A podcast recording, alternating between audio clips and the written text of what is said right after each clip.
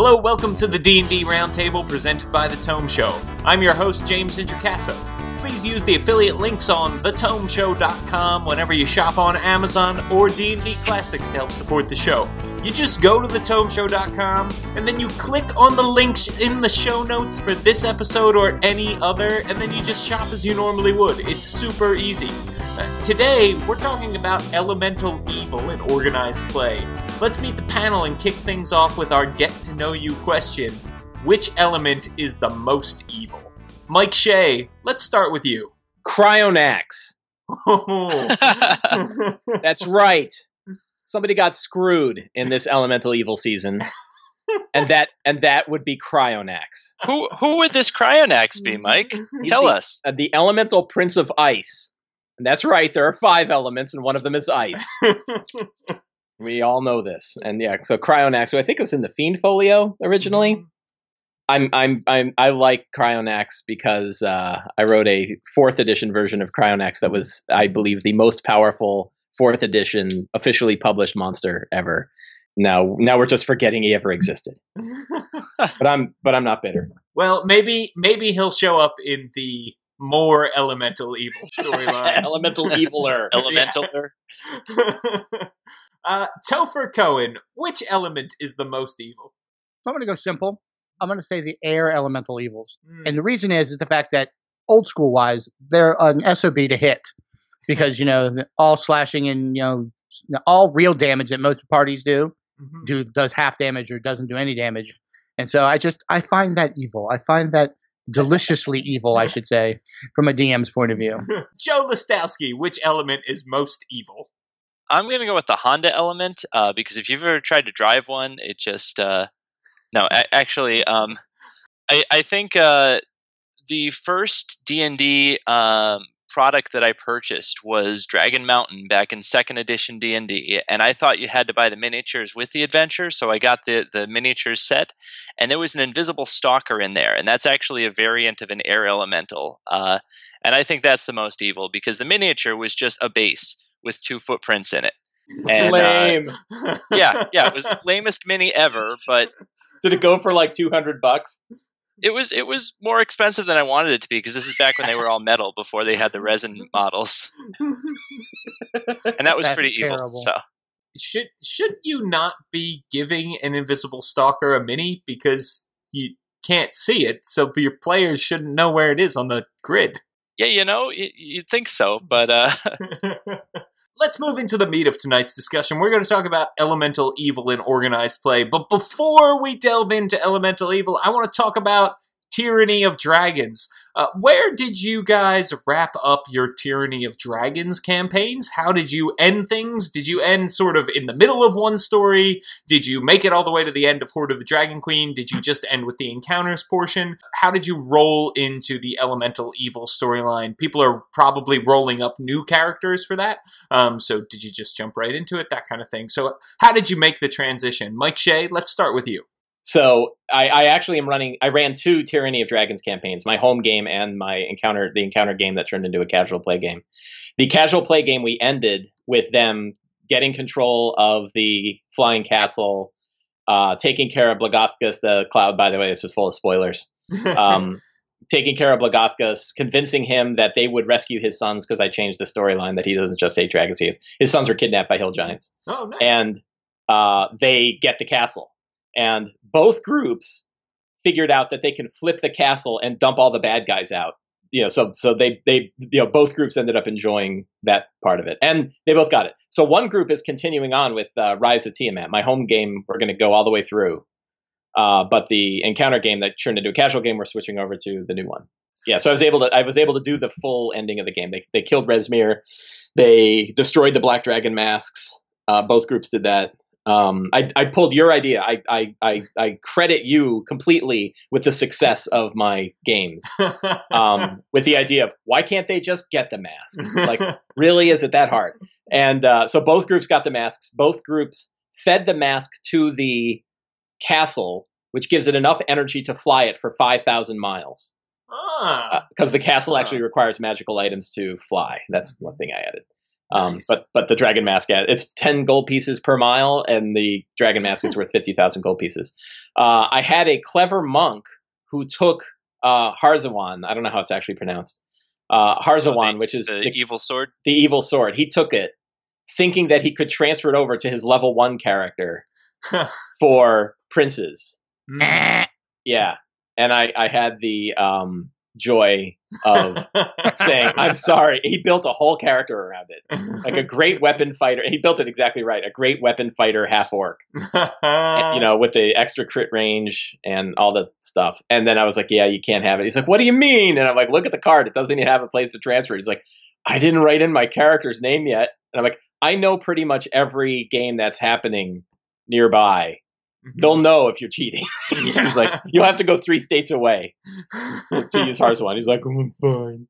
But Hazirawn's broken. well, and if they come out with some adventures that are for higher level characters, he can, you know, he can bring it in later. Yeah, he'll have to multi-class the hell out of his monk. so that's how you ended Tyranny of Dragons. Have you started your Elemental Evil campaign yet? Yes, we started on uh, Sunday. Excellent, excellent. And how did that first session go? uh, they were riding in a cart with a guy who was telling him about this crazy ass thing he saw where he saw a castle flying overhead that turned upside down and dumped like all these giants onto him and a giant landed and killed his horse and he's trying to figure out who's going to pay for it and he's pretty sure it was just like all the towns in the area hid all of their money just to increase taxes you know that there wasn't any cult that that's a ridiculous idea. And the parties and the party the group's like yep we believe you. I, absolutely that sounds like not that's nuts. Um so yeah that, that's where we started off. And then I, I did i think what uh i think what joe did which is start off with a good fight in the beginning. Yep. yeah so i did the exact same thing it's you know great minds think alike. I did the exact same thing. I had a bunch of the air elemental guys Mur- uh, they murdered a guy. They murdered a um uh order of the gauntlet agent on the in the road on the way to Red Larch you know they fought these howling hatred initiates who had like the weird symbol of the elemental air on them and you know clearly like the group's like ah obviously these are elemental air people but they're all playing like who are these strange people oh, that's good. That's good that they're playing along with the Yeah. uh, with the idea. That's awesome. Uh, and I love the the little touch to tie it into your last story. I think that's great. yeah it was kind of fun uh, so, Joe, uh, why don't you tell us how did you end Tyranny of Dragons, and then how did you lead into Elemental Evil? All right. Well, um, we've had two different uh, two different versions of that answer. Uh, one with our expeditions group and one with our encounters group. Uh, and there are players that go back and forth, but uh, they play different characters. Uh, so we do expeditions on Mondays and encounters on Wednesdays. For encounters, we kept going with Horde of the Dragon Queen up through the end. So there was the big fight in the Sky Castle, and uh, it was it was a pretty epic fight. It was it was pretty cool. Um, and one of the at my table uh, there was a, a very a very pious monk who served Bahamut, and he ended up taking uh, Hazirawn there, the evil sword, and it was kind of like the end of the first Diablo, where you take the gem and jam it into your head and go off to try to deal with this evil yourself, so it's not loosed on the rest of the world. i will accept the burden of this sword that does 4d6 damage yes, exactly, exactly. so that was kind of cool. Uh, but in the expeditions group, uh, because the uh, the various adventures that have been released have not all necessarily matched with the levels of our party and whatnot, we've been going in between the expedition adventures and the Rise of Tiamat. Uh, and with the recently uh, released elemental ones, uh, I'm just going to work those into their ongoing quest to stop Tiamat. If we go through right now, there are two uh, second tier adventures available uh, at the time of recording here. And if they finish those off and there's nothing left, we're going to keep going with the Tiamat storyline.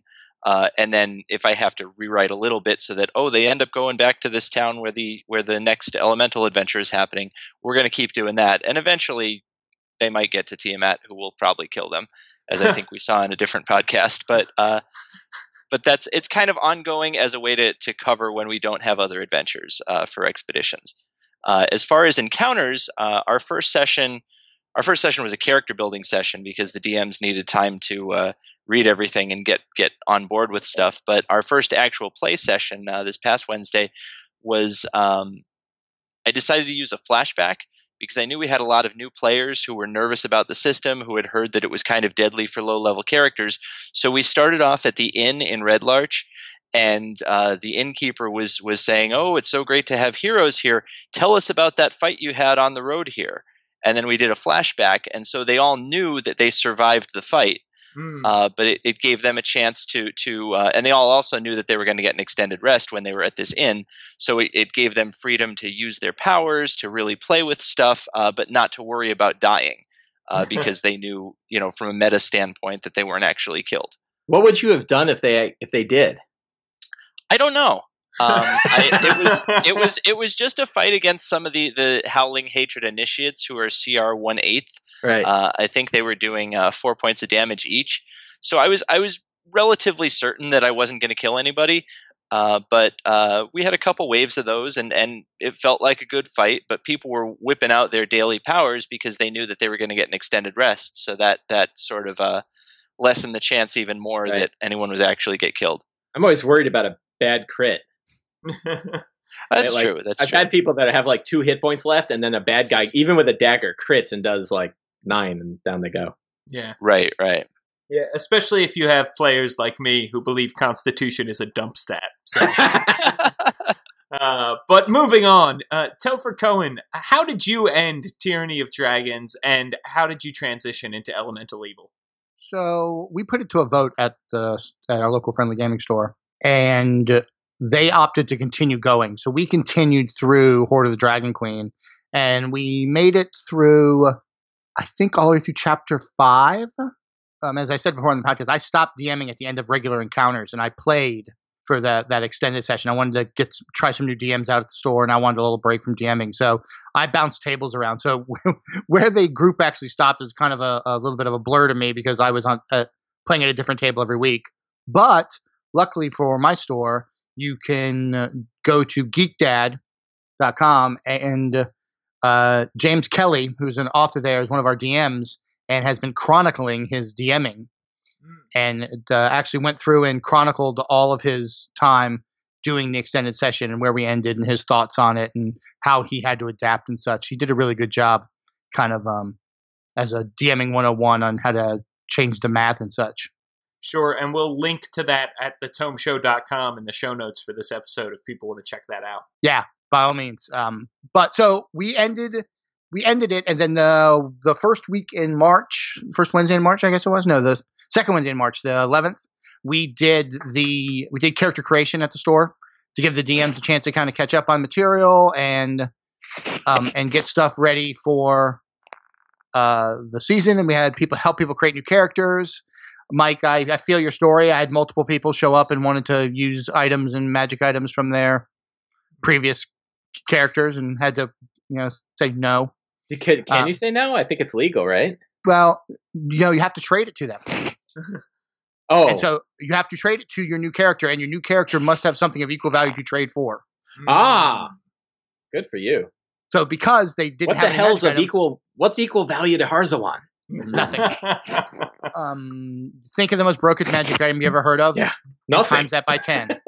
um, so we did that, and then we started running on the 18th, the first day that you know the season opened, and uh, it's been good. Uh, we're kind of keeping to whatever the max is the adventure says.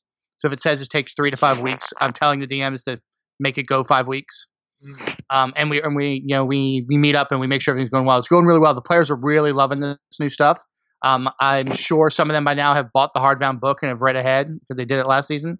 For expeditions, it's a little bit different for our store. We uh, are only doing expeditions on uh, on the first Sunday of every month. We only do it once a month. So we're still in season one. We're actually now in talks with the store to to do it more often, so we could speed it up. People want to play the new content. Uh, that's another conversation we're having in the store is making sure that people understand that what characters play and what tier and what level and what storyline and Wizards actually came out with uh, one of the suggested rules, which we'll talk about here in a minute, that if you take your encounters character to play expeditions, that it can't come back to encounters until encounters has a long rest. So it doesn't. So it helps with uh, messing up of the levels and such. We've just deemed at our store that you have to have a separate character for encounters and a separate character for expeditions, Mm. just to make it easier on all the DMs. Yeah, we've done the same the thing. coin. It just That's makes a lot more sense. We didn't do that last season, and we had people in chapter one of of Horde of the Dragon Queen who were level three. So So, so, it the appropriately math off. level- right. Yeah. It, it so they the math off survived. pretty great. Yeah, so they actually exactly. got to fight the rats and not get their asses kicked. right exactly exactly um so we've we've kind of thrown that rule in there so yeah that's a long-winded way of saying we've did a little bit extra then we started up on time and it's been fun there has been a a player packet that has come out for encounters um, and i know the the stores receive stuff as well uh, what is different this season uh, Topher, and I'm sure you can probably tell us because you are so involved in the Adventurers League. What's different um, this season as opposed to last season, other than obviously the stuff in the the Elemental Evil Player's Guide with the new races and spells? So some of the big changes are what rules you can and can't use. Um so the allowed rules are the basic rules the player handbook the prince of the apocalypse appendixes the, and the elemental evil player companion and their monster manual. So all rules are, are good except for you can't play an Aarakocra, which we talked about. We talked about the player's compa- uh, companion, and I I think it's again we want to state that I think it's because it brings too many things to the table for a new DM and encounters in general. An Adventures League play, low level, low tier Adventures League play, really should be fostering new DMs, and I think that just that brings too many things to the table. Um, the other thing is, is that I mean, there's some other things. You know, obviously, there's some new pre-gens that go along with it. Uh, DMs not only get XP, they also get gold this time. You know, it's uh, it's uh, but the the rules in general are kind of the same. They kind of spelled out the same. They tried to make it more clear, more concise than last season. They uh, a lot of feedback came in from this document from last season, and they really went through and tried to uh, make some updates.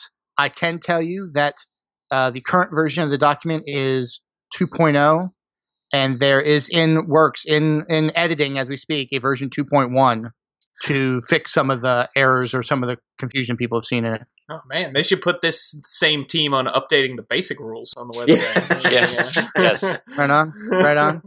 The real big reason for this document the real key for this document is for adventures league play. And that's something that i've heard and i've read a lot online that people are getting their not quite understanding. If you're running a home game right if you bought the hardbound book and you're running a home game you don't have to look at this document at all. This document really is for organized play for adventures league play and to kind of make sure that everybody's on the same foot so the true sense of what the adventures league is supposed to be i can take my character from my home friendly gaming store to go visit mike and james up in the dc area and play there and then go to gen con with it and make sure that my character is is okay to play and everybody's on the same footing and i think it does that well What do you uh, you mentioned that they're going from a 2-0 to 2-1. Can you say what they're what they're looking at? What what you, what you guys are changing? Yeah, there's some errata. I mean, there's some just t- you know, as you put a document out of any decent size, there's going to be some.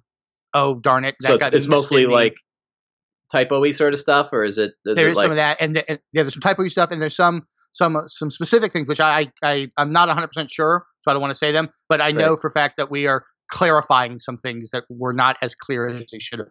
Gotcha. Gotcha. Yeah, things that it's like, oh, this could be interpreted this way, um, Right. as opposed to. But the, the the big takeaway from that is is that unlike last season, this season there's an active group within the Adventures League campaign staff and the regional and local coordinators who's going to be looking at this document and listening to people how they're using it and making updates as the season goes. Uh, you know, those guys really know their stuff. Uh, the the guys who run the Adventurers League, um, they are great, and they obviously have a lot of great people like Topher helping them out as well. Uh, let's talk a little bit about the expedition. So, obviously, Encounters, right, um, follows the Princes of the Apocalypse storyline.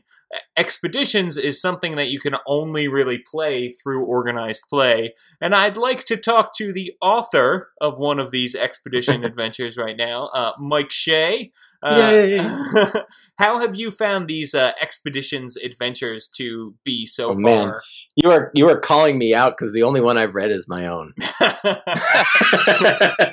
so I actually I haven't um I have I'm I'm not actually running any expeditions adventures for a little while Mm. um because we have a local convention and I'm running some other some other games there. Um so I haven't actually and I I've been kind of focused so much on encounters that I haven't actually looked at any of them. I'm excited. Oh, and actually I I didn't look at them. Ah, I remember. I didn't look at them on purpose because I'm playing in a bunch of them at this convention I'm going to. And um, for example, I think they've got one thing that I think is fantastic that they're that that they're doing this time around is they have some introductory level adventures that are designed just for level ones to get up a little bit.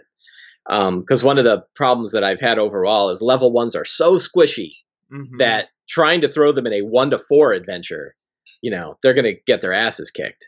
And I've seen it happen both in encounters and, and in expeditions. So the idea of like, if you want to be level one, you know, start off with these adventures. They're designed for level ones. They they shouldn't, you know, they're not going to chew you up. I don't think, but you know, the problem is the level ones are still real squishy. um, so I, I like. I'm pretty happy with that. I also think that there's probably more five to five to nine adventures or six. What is it? Five to nine or five to ten? Five to ten. Yeah. Five to ten. I, I have a feeling there's more of those, and I I think it's always interesting in the. I think I've been through three iterations of organized play campaigns, like big big campaigns. Mm-hmm. And uh, it's always interesting what happens when you have your dedicated people that are all high level and a bunch of newbies that are all low level, and everybody's complaining about not having an adventure. you know, everyone's complaining that there isn't an adventure for them. Like that, that's a problem that seems to come up every. I think it's pretty much every edition of D and D that comes out. Sure. Um, there's yeah. there's there's this period of time where it's like the diehards are all like, "Where's my level twenty stuff?" and and everyone's also like, "Hey, I, I heard about D and D and I'd like to play." And like, sorry, everything's fifteen and above. so it's it's it's an interesting problem to deal with. What can you tell us about uh, the Drowned Tower? Uh, it's probably the best adventure that's ever been written. Does um, Cryonax appear? Yeah, Cryonax is the boss. Mm-hmm. Uh, I, I, I made it myself.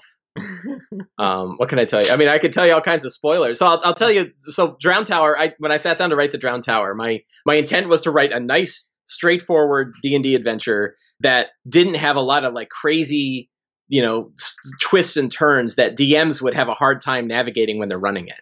So I, I tried to write one that was, a, a, you know, almost really boilerplate in in what it did. It, it starts with a fight you you you know have a couple of interesting role play encounters that have sort of two different factions you can work with. Uh, every direction you go leads you to the Drown Tower. The Drown Tower itself is actually really cool. I heard about this, so this is kind of funny. The the um this is inside baseball. Um, I didn't really have a lot of guidance into what the Drown Tower actually was. You know, mm-hmm. it was mostly like it's got to have a Drown Tower, it's got to have some of these things in it, and you there you have to give this magic item away, which I thought was kind of funny. And um, so I'm like, well, underwater sucks. Like, I don't want to do anything underwater. And it's called the Drown Tower. Mm-hmm. How am I going to do this that isn't underwater? and I said, how about if it was buried in mud? Like, what if it's under a giant mudslide? And the only the tip of the tower is exposed. And instead of a dungeon crawl that goes up the tower, you start at the top and work your way down the tower. And the further down you go, like it's been crushed in the sides from all the mud. And there's a constant feeling that like any minute this whole thing's going to collapse on you and drown you in the in mud and no one will ever hear about you again. Oh, oh wow! So so that was kind of a fun, you know, a fun thing to throw in there. That um, is also, awesome. yeah, the one of the more fun moments was I sat down and said, "Okay, what does this tower look like?" It's a, it's uh, more more spoilers. Um, it's an old Zhentarim keep, like you know, back back when Zhentarim and Mulmaster governments were working together. Uh, the Zhentarim said, "Hey, if yeah, we'll help you out, but we get to put a watchtower nearby." So they built this tower. It's like a garrison. So I designed the entire tower as it was when the Zhentarim owned it, and then figured out how the mud was crushing it, and then like would draw in areas that have now been to- totally overtaken. And it was the only way I could figure out like what does half of a room look like that's been filled up with mud. Wow, this was a real labor of love. That's awesome. It was, yeah, it was fun. I mean, I really like doing it, and and you know, I hope people, I hope people like running it. Yeah. Um, but yeah, so the the other hard part was trying to figure out like you know, and this is a whole the whole elemental evil thing is is kind of stuck on this problem that you know the worst kept secret about the elemental evil. It's it's really all about Tharizdun, but nobody ever wants to say anything about that, right? And it's like it's kind of a spoiler unless you've been following D and D for forty years, you know, because you know we've been we figured this out. So like, how much do you want to give away in an adventure that makes people kind of get the hint about a bigger thing that's going on without just being like, yeah, oh, by the way, Tharizdun. you know, so so it's kind of yeah, it was it was kind of fun and a little tricky to write an adventure when I wasn't talking to any of the other people writing adventures, but we kind of knew that there should be hooks between what we're doing and what other people are doing. Mm-hmm. So you you know, I was always nervous about like, well, can I just invent a character? And if I do, is there a chance it'll show up in something later, hopefully, or you know, So that that's it's it's hard. I mean, what would be best is we all had a year to do it, and we all you know got flown into a hotel where we could all work together and come up with a giant adventure series that we all did. But instead, it you know deadlines were. I think I had a month to write it, and you know it was it, it, and and um no you know, one flew you to a hotel. no one flew me to a hotel. Trying to trying to get all the details worked out so that it was open enough was was interesting, and you know, but I, I think the results will be cool. Uh, I just wanted to say, uh, and this doesn't really spoil anything, but I, I wanted to commend you, Mike, on uh, there is one section of the Drowned Tower uh, called the Collapsed Privy. That's Yeah. just a room that's a and, and and far too often in dungeon design do you see uh, bathrooms neglected, Right, and right. so I appreciate that that's in there. And Did you got get little, the so so here's what this is again spoilers. So if you're playing the Drowned Tower, don't listen. Um, and if you're running the Drowned Tower, pay very careful attention. Uh, there's a trap on one of the doors that's a fear trap, and it's right outside of the privy. And there's a percentage chance that if you get feared, you will run into the privy, and it collapses underneath you and sends you into a. I think it's an Otyugh. I don't think oh, it's an Otyugh. man. Oh no, it's uh, filled with grubs. It's like old, Yep, like Oh. Yeah, like a grub swarm. So it's specifically designed because I just think it'll be awesome if people like go running into a you know collapsed privy full of grubs. I tried to make like the most disgusting thing that could ever happen to a character. pretty great.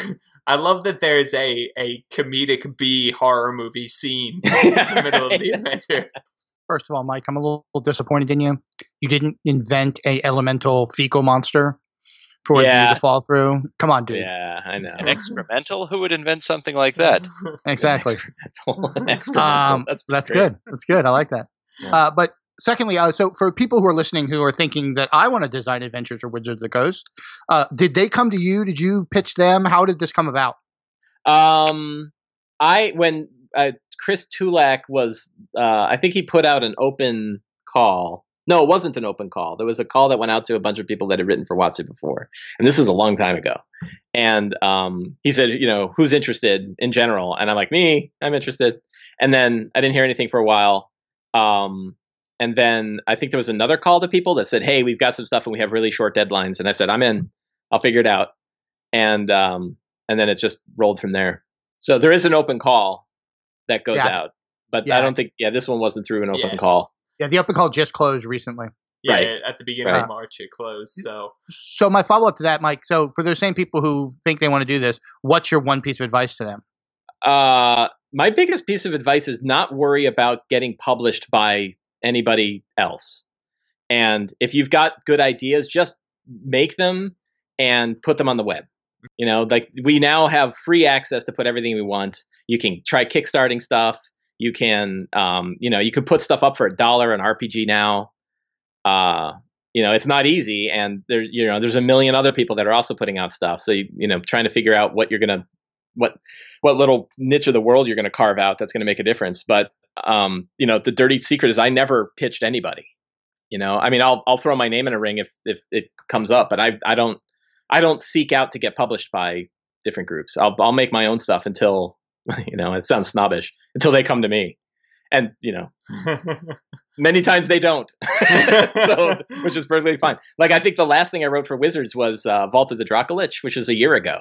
Mhm. So it, it's been Yeah. a long time since I wrote anything for him. But they did still reuse that map in the DMG. I know, isn't that awesome?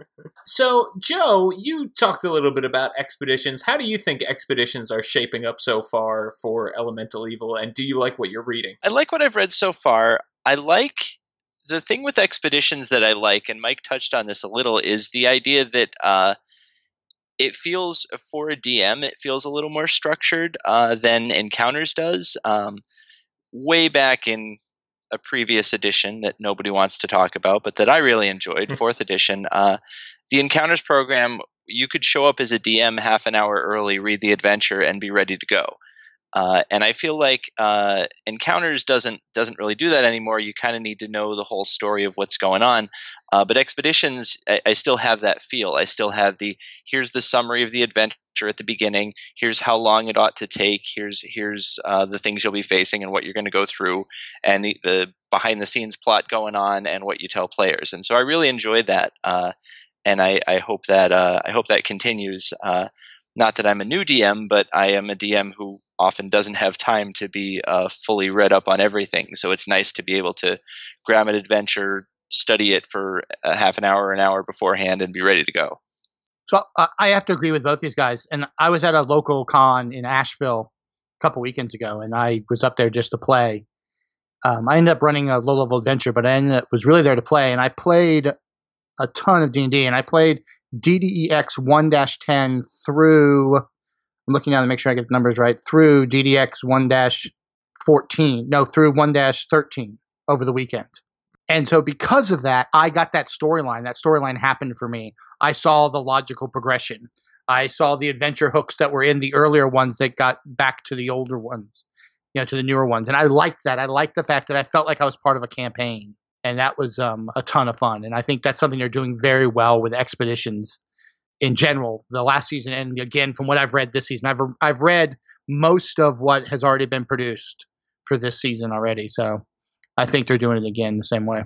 Nice, nice. Well, that's really good that uh, that you're feeling good about this, and it means that people out there who have not checked out the Adventurers League yet should definitely make the effort to uh, at least get to some of these expeditions games. Uh, they're usually on the weekend, so you know they fit into your schedule pretty easily and everything.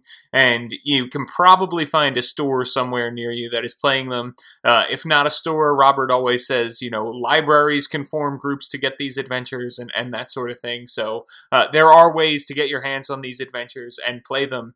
Let's talk about this so far. Then Elemental Evil. What are you guys loving? What are you guys uh, a little wary? of so far as we're looking at this uh, elemental evil storyline. Your likes, your dislikes, your loves, your hates. Uh, Mike. Um, I I think the adventure is so. I love Phandelver. Mm-hmm. Uh, I think you know Phandelver to me is so far the most fun I've had running fifth edition straight adventures, and um, I enjoyed uh, the Tyranny of Dragons adventures, but they are very different kinds of adventures. They're extremely loose.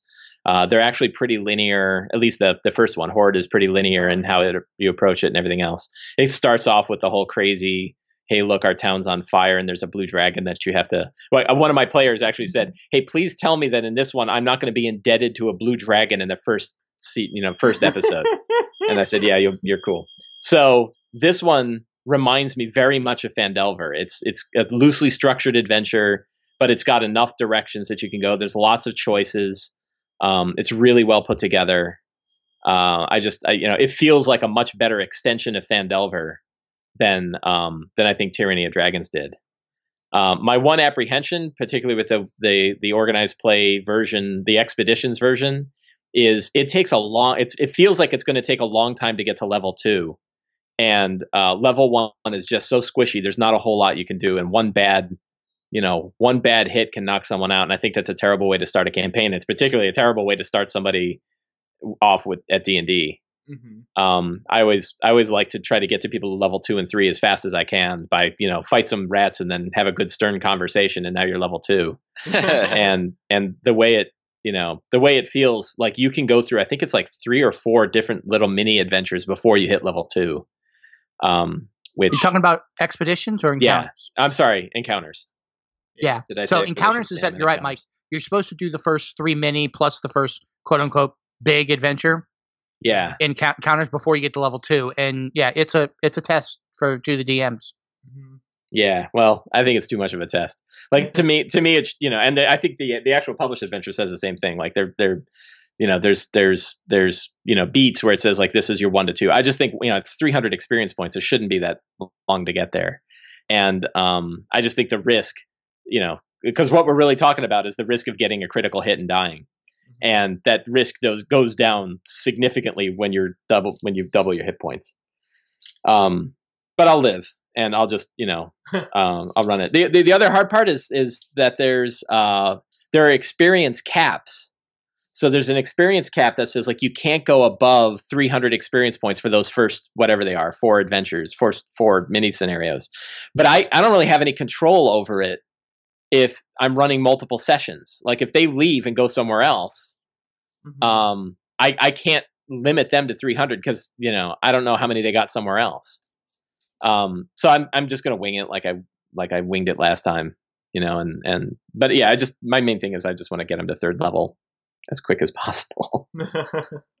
yeah, yeah, and I think that was uh, right. Obviously, there's a slog at the beginning of Tyranny of Dragons as well. oh God, yeah. So that was far worse. Like this one's this one's not nearly as bad as that. This one, it's like you know, there, there's a whole thing where you're fighting a necromancer and his zombies, and you never fight. There's like one zombie or two zombies, a couple, and the and the necromancer's a you know, he's a coward. He like hides behind curtains, so he's not really, you know, walking out there with prismatic spray. Right. You know, um, so yeah. so I think it's pretty safe. um, so there's no adult dragons, and you get to yeah. take an extended rest once right. in a while. And so. you don't, yeah, you don't have a, a, a, CR4 champion that walks out. So it's like, okay, who wants to take me on one on one? Well, that's good. That is that is definitely a good thing that uh, that we're seeing those things. So, um, and it certainly does, like you said, it seems like a nice storyline. I, am reading through the book. It's it's yeah. got me excited for sure. Yeah, the book the book is just fantastic. I mean, it just you know I'm a little worried that it's going to be like the same problem with every other elemental evil adventure, which is like it's great if you mind six if you don't mind six months combing through a dungeon, right? Um, right. But but just the feel of it, it just feels like Phandelver, and I just love Phandelver so much. It's sort of this town, and you go in and out and in and out. And there's all these like which path do you want to take, and a lot of options. So so I really dig that. I, I'm not going to really limit. I'm not going to try to extend it too far. I'm just going to go straight from expeditions into or encounters into uh, casual play and then play because I have a pretty consistent group and they don't really play at other events. The one thing I want to say is that I appreciate the PDF a lot more now that I have the hardcover. Mm-hmm. Or, or I, I feel like I'll be able to use the PDF better now that I have the hardcover version. Um, because they're uh, out of necessity, they had to cut down a lot in the PDF, and there are little things in there that I was wondering about that the hardcover uh, clears up for me, and and so that's that's kind of a nice a nice to have those two together, it's a lot easier to run uh, encounters than to just have the PDF. Uh, one of the interesting things we saw with uh, with the encounters version is that there's really no reason for the players to be in the town of Red Larch, which is kind of where everything starts off. It's their home base for a little while. Um, there are in the hardcover there are some some background plot things that you can give uh, players that will get resolved later on uh, in the hardcover version, but you're never going to get to those plot points in the in the uh, encounters version. And so it was just kind of up in the air. So we we actually created a, a table of of random reasons why you might want to go to Red Larch, and there's not that many because it's really a very uh, not super exciting town. Uh, if, if you look through, you know, different it has two poulterers history and whatnot. Yeah, there, there's a there's this this crumble cake there that tastes kind of bland, but the town is known for it. Right. And there it's it's named after these trees that were cut down. Yeah, right. We, my group my group got on that right away. Like, wait a minute, this place is named after trees that they cut down. Yeah, I, I are you publishing your backgrounds anywhere? Because they're I really wish I had used them. I, I put them I put them up on the uh, the the D and D Adventures League site. Okay. Uh, they it's in a post there, but I can I can give them. We can post them here as well. Uh, yeah, they're so like I, I I made the mistake. I I got the published adventure before I ran the before I started the first session, and mm-hmm. I made the mistake. Well, except I am going to be running the full thing, but I made the mistake of giving them those backgrounds. And uh-huh. even though I think they will eventually get there, it's still not. It's not a close enough hook to get them into the town and meeting people and doing stuff. And I it you know it wasn't my best game because of that. Like I, I, wish I had used the one that you created because uh, the encounters version of the story is kind of a a build up to get folks to the level that they ought to be to do the hardcover version. I, am worried that there might not be a, a good sort of uh, completion to the storyline for the players that are just coming to encounters. I like letting my players feel like they've accomplished something that they've come full circle that they've reached a good a good stopping point and so that's that's going to be an interesting thing to make sure that we work it so that whatever fights they have at the end feel like a, a big important fight. I mean they're not going to get to the big foes that are in the hardcover version but uh, but I think that'll be that'll be an interesting thing to see to see how we work that uh, with the uh, with the previous one when we did uh, Hoard of the Dragon Queen we actually changed it so that the dragon that was up in the sky castle with uh, with Rezmir was the blue dragon that they fought before, uh, but had been injured That's by other adventurers or other th- things like yeah. that, so that they could they could kill that dragon and, and feel like, oh, we were scared in the beginning, but now we're heroes and we've defeated him, kind of thing. So Uh, well, Joe, I know you always have uh, great modifications and stuff that you make to your adventures, so I look forward to uh, reading those and, and seeing what hooks and that kind of thing that you add for your game here for Elemental Evil. Uh, Topher Cohen, what about you? What do you love, hate about uh, Elemental Evil so far? So I have not made my way all the way through the hardbound yet, but I have read most of the encounters and expeditions. So from that point of view, like I said earlier, I think expeditions is a complete storyline. And if you if your players can get all the way through all the exped- all the expeditions, then I think they're going to get the full flavor and the finish they're looking for. Uh, I agree with Joe. I think that the way they've adapted the hardbound version of it for encounters is pretty pretty great. They had to go through and do some serious tweaking to make it work, and I think I think that's a, a testament to the campaign group and making it work in the stores. Uh, I'm excited about seeing where they go with encounters, and I think I'm going to probably do what both Mike and I, it sounds like Joe is doing, is that once they're done with encounters, we're going to be moving straight into casual play. So we're going to, um, you know, really interesting how that's all going to tie together. Uh, I am a little done with the bad guys being cultists. Can we have something else, please? Anything else, please? Seriously, uh, can what we have a, are a, left? Uh, can, we, can we have a rambling horde of were rats? Let's just do that. Let's just make that the bad guys. well, I, I, I don't care. Just I'm I'm done with cultists. I I, understand why, but yeah, you need to have some large, somewhat secretive organization trying to destroy the Sword Coast or the world, or you know, um, and cults cults are great for that, you know. Uh, but you know, maybe you'll see an invading Thayan army at some point, or or something like that. So, where can people find you, Mike Shea? Uh, slyflourish.com and twitter.com slash slyflourish. Excellent. And Topher Cohen, where can people find you? uh, they can find me on the Twitters at Topher ATL. That's T O P H E R A T L. Also on Google Plus and and the Facebooks for the same thing. And if you live in the Metro Atlanta area, come on out to Titan Games and Comics in Smyrna, Georgia, on Wednesday nights for our organized play. And Joe Lastowski, where can people find you? I am uh, on the Twitter at uh, Joe Lastowski.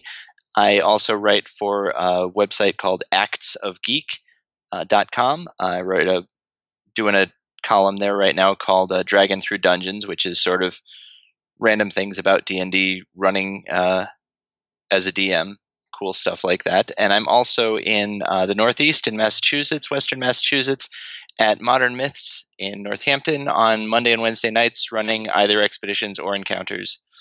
Excellent. And people, if you have a question or topic you'd like to hear us discuss on the roundtable, you can reach out to me on Twitter at James Introcaso. That's at J A M E S I N T R O C A S O. Or you can leave us a comment on the Tome Show's website, thetomeshow.com. And a quick shameless plug for me check out my blog, which is all about Exploration Age, the 5th edition world that I'm building. It's at worldbuilderblog.me. Okay, everyone, thanks for listening, and thanks to Mike, Topher, and Joe. Also, many thanks to Jeff Greiner for letting us join the Tome Show lineup, and Sam Dillon for getting the podcast out there on the airwaves. Our theme music, which you're listening to right now, was composed by Eric Michaels. Don't forget to go to thetomeshow.com and use the affiliate links whenever you shop on Amazon or D&D Classics to help support the show. And hey, if you like the show, please go rate the Tome Show on iTunes and like us on Facebook. Seriously, rating us on iTunes helps a bunch.